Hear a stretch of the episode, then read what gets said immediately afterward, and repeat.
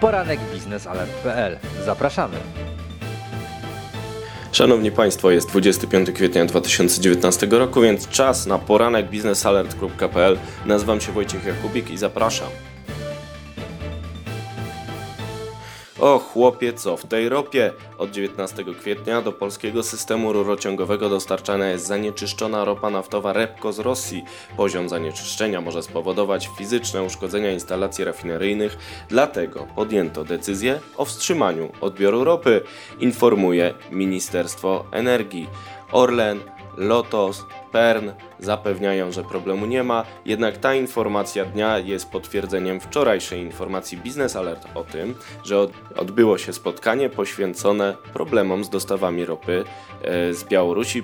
Przypominam, że Białoruś zatrzymała dostawy produktów ropopochodnych do krajów bałtyckich, Polski i na Ukrainę właśnie ze względu na problemy z jakością ropy rosyjskiej. Białorusini obiecali, że sprawa ma zostać rozstrzygnięta w osiem do dziesięciu dni, czyli licząc od dzisiaj mniej więcej za tydzień. Czy będziemy mieli w takim razie kryzys naftowy w Polsce?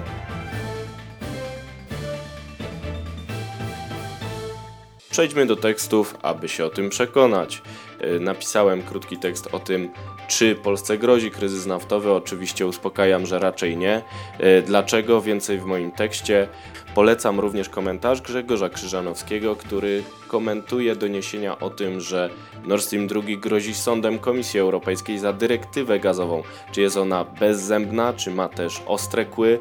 Tu można się spierać, natomiast reakcja Nord Streamu dwa jest stanowcza. Przekonuje, że pójdzie do sądu, bo zainwestował tyle pieniędzy w budowę gazociągu po dnie Morza Bałtyckiego. Budowa już się rozpoczęła, a tymczasem zostało zmienione prawo, zmienione zasady gry i może stracić przez to te wszystkie pieniądze. Moja rada dla architektów Nord Streamu dwa: po co budować tak kontrowersyjny projekt budzący tyle krytyki w Europie? Teraz mamy konsekwencje tego działania na przekór wszystkim.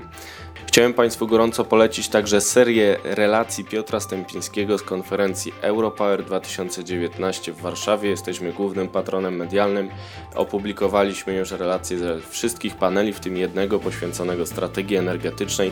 Miałem honor prowadzić ten panel z ciekawymi panelistami, z ciekawymi tezami i liczbami, które można przeczytać w relacji Piotra. To wszystko na dzisiaj. Zapraszam do kolejnego poranku Biznes Alert już jutro.